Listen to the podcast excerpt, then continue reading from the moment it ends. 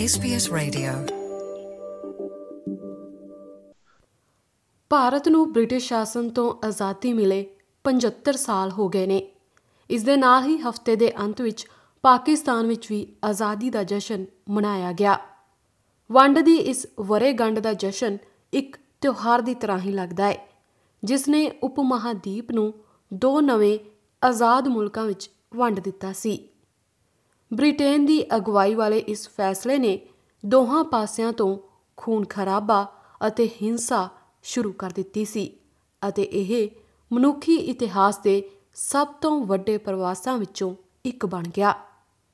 ਪੇਸ਼ ਹੈ ਜਸਦੀਪ ਕੌਰ ਗਿੱਲ ਦੀ ਜ਼ੁਬਾਨੀ, ਇਹ ਖਾਸ ਰਿਪੋਰਟ।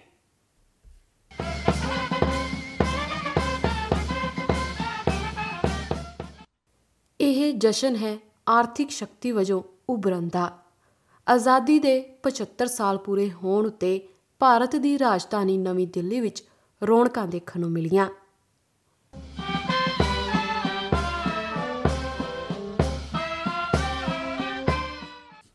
ਬ੍ਰਿਟਿਸ਼ ਸ਼ਾਸਨ ਦੇ ਇੰਨੇ ਸਾਲਾਂ ਦੇ ਅੰਤ ਤੋਂ ਬਾਅਦ ਭਾਰਤ ਲਗਾਤਾਰ ਤਰੱਕੀ ਕਰ ਰਿਹਾ ਹੈ ਅਤੇ ਆਉਣ ਵਾਲੇ ਸਮੇਂ ਵਿੱਚ ਵੀ ਇਸ ਤਰੱਕੀ ਦੇ ਹੌਲੀ ਹੋਣ ਦੇ ਕੋਈ ਸੰਕੇਤ ਨਹੀਂ ਹਨ।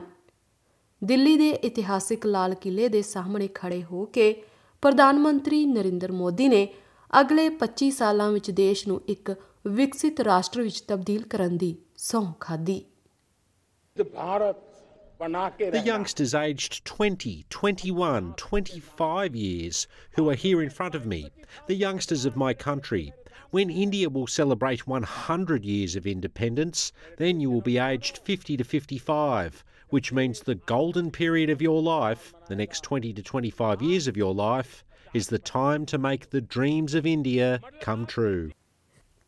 ਭਾਰਤ ਤੋਂ ਇੱਕ ਦਿਨ ਪਹਿਲਾਂ ਪਾਕਿਸਤਾਨ ਵਿੱਚ ਆਜ਼ਾਦੀ ਦਾ ਜਸ਼ਨ ਮਨਾਇਆ ਗਿਆ ਸੀ of the British government's final decision as to how power was to be transferred from British to Indian hands. ਅੱਜ ਤੋਂ 75 ਸਾਲ ਪਹਿਲਾਂ 15 ਅਗਸਤ ਦੇ ਦਿਨ ਬਸਤੀਵਾਦੀ ਭਾਰਤ ਦੋ ਨਵੇਂ ਆਜ਼ਾਦ ਰਾਜਾਂ ਵਿੱਚ ਵੰਡਿਆ ਗਿਆ ਸੀ। ਇੱਕ ਸੀ ਹਿੰਦੂ ਪ੍ਰਧਾਨ ਭਾਰਤ ਅਤੇ ਦੂਸਰਾ ਮੁਸਲਿਮ ਬਹੁਗਿਣਤੀ ਵਾਲਾ ਪਾਕਿਸਤਾਨ। ਰਾਜਨੀਤਿਕ ਅਤੇ ਧਾਰਮਿਕ ਉਥਲ-ਪੁਥਲ ਦੇ ਦੌਰਾਨ ਘੱਟੋ-ਘੱਟ 15 ਮਿਲੀਅਨ ਲੋਕਾਂ ਨੇ ਆਪਣੇ ਦੇਸ਼ ਬਦਲੇ ਸਨ। ਇਹ ਮਨੁੱਖੀ ਇਤਿਹਾਸ ਦੇ ਸਭ ਤੋਂ ਵੱਡੇ ਅਤੇ ਸਭ ਤੋਂ ਖੂਨੀ ਪ੍ਰਵਾਸ ਵਿੱਚੋਂ ਇੱਕ ਹੈ। ਅੰਦਾਜ਼ਾ ਹੈ ਕਿ ਇਨ੍ਹਾਂ ਧਾਰਮਿਕ ਦੰਗਿਆਂ ਦੌਰਾਨ 1 ਮਿਲੀਅਨ ਤੋਂ ਵੀ ਵੱਧ ਲੋਕ ਮਾਰੇ ਗਏ ਸਨ ਆਸਟ੍ਰੇਲੀਆ ਵਿੱਚ ਰਹਿੰਦੇ ਦਵਿੰਦਰ ਪੱਸੀ ਮਹਿਜ਼ 8 ਸਾਲਾਂ ਦੇ ਸਨ, ਜਦੋਂ ਉਹ ਪਾਕਿਸਤਾਨ ਵਾਲੇ ਪਾਸੇ ਦੀ ਸਰਹੱਦ ਤੋਂ ਭੱਜੇ ਸਨ ਉਸ ਸਮੇਂ ਦੀਆਂ ਯਾਦਾਂ ਸਾਂਝੀਆਂ ਕਰਦਿਆਂ ਉਹਨਾਂ ਦੱਸਿਆ ਕਿ ਭਾਰਤ ਪਹੁੰਚਣ ਦੀ ਉਹਨਾਂ ਦੀ ਇਹ ਮੁਸ਼ਕਿਲ ਯਾਤਰਾ 3 ਹਫ਼ਤੇ ਤੱਕ ਚੱਲੀ ਸੀ It was naturally very hard. We did not bring anything with us. I mean, uh, no money, no uh, property, no nothing. So that was a real start, but we survived.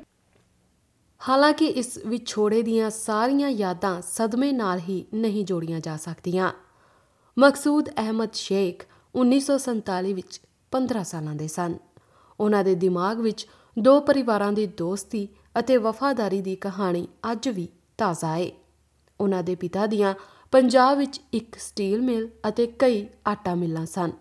ਇਹ ਇਲਾਕਾ ਵੰਡ ਤੋਂ ਬਾਅਦ ਦੋ ਹਿੱਸਿਆਂ ਵਿੱਚ ਵੰਡਿਆ ਜਾਣਾ ਸੀ। ਉਹਨਾਂ ਦਾ ਪਰਿਵਾਰ ਜੋ ਕਿ ਮੁਸਲਿਮ ਸੀ, ਇਸ ਲਈ ਪਾਕਿਸਤਾਨ ਚਲਾ ਗਿਆ, ਪਰ ਉਹਨਾਂ ਦੀ ਦੋਸਤੀ ਉਹਨਾਂ ਦੇ ਇੱਕ ਹਿੰਦੂ ਕਰਮਚਾਰੀ ਨਾਲ ਕਾਇਮ ਰਹੀ, ਜੋ ਕਿ ਭਾਰਤ ਚਲਾ ਗਿਆ ਸੀ। ਅੱਜ ਕੇ ਮੇਰਾ ਜੋ My father asked him to take care of our leftover money in India and hand it over. He was a nice person. He found the money in India and then came back to Faisalabad and handed it over to my father. ਇਸ ਵੰਡ ਨੂੰ ਕਈ ਦਹਾਕੇ ਬੀਤ ਚੁੱਕੇ ਨੇ ਪਰ Australian National University ਵਿੱਚ ਏਸ਼ੀਅਨ ਸਿਕਿਉਰਿਟੀ ਵਿੱਚ ਰਿਸਰਚ ਫੈਲੋ ਸਤੁਤੀ ਪਟਨਾਗਰ ਦਾ ਕਹਿਣਾ ਹੈ ਕਿ ਇਸ ਦਾ ਸੇਕ ਅੱਜ ਵੀ ਮਹਿਸੂਸ ਕੀਤਾ ਜਾਂਦਾ ਹੈ The entire process was very chaotic, it was very rushed. The British uh, kind of announced this at the very last minute. So, India and Pakistan continue to have several disputed borders, a lot of um, families divided across borders as well. And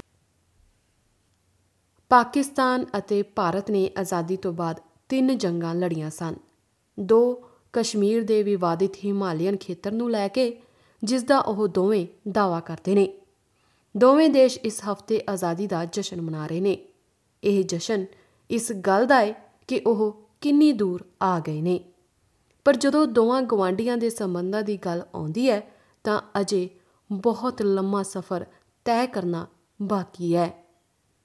ਇਹ ਜਾਣਕਾਰੀ SBS news ਤੋਂ ਐਬੀ ਓਬ੍ਰੇਨ ਦੀ ਸਹਾਇਤਾ ਨਾਲ ਪੰਜਾਬੀ ਵਿੱਚ ਜਸਦੀਪ ਕੌਰ ਗਿੱਲ ਵੱਲੋਂ ਪੇਸ਼ ਕੀਤੀ ਗਈ ਹੈ।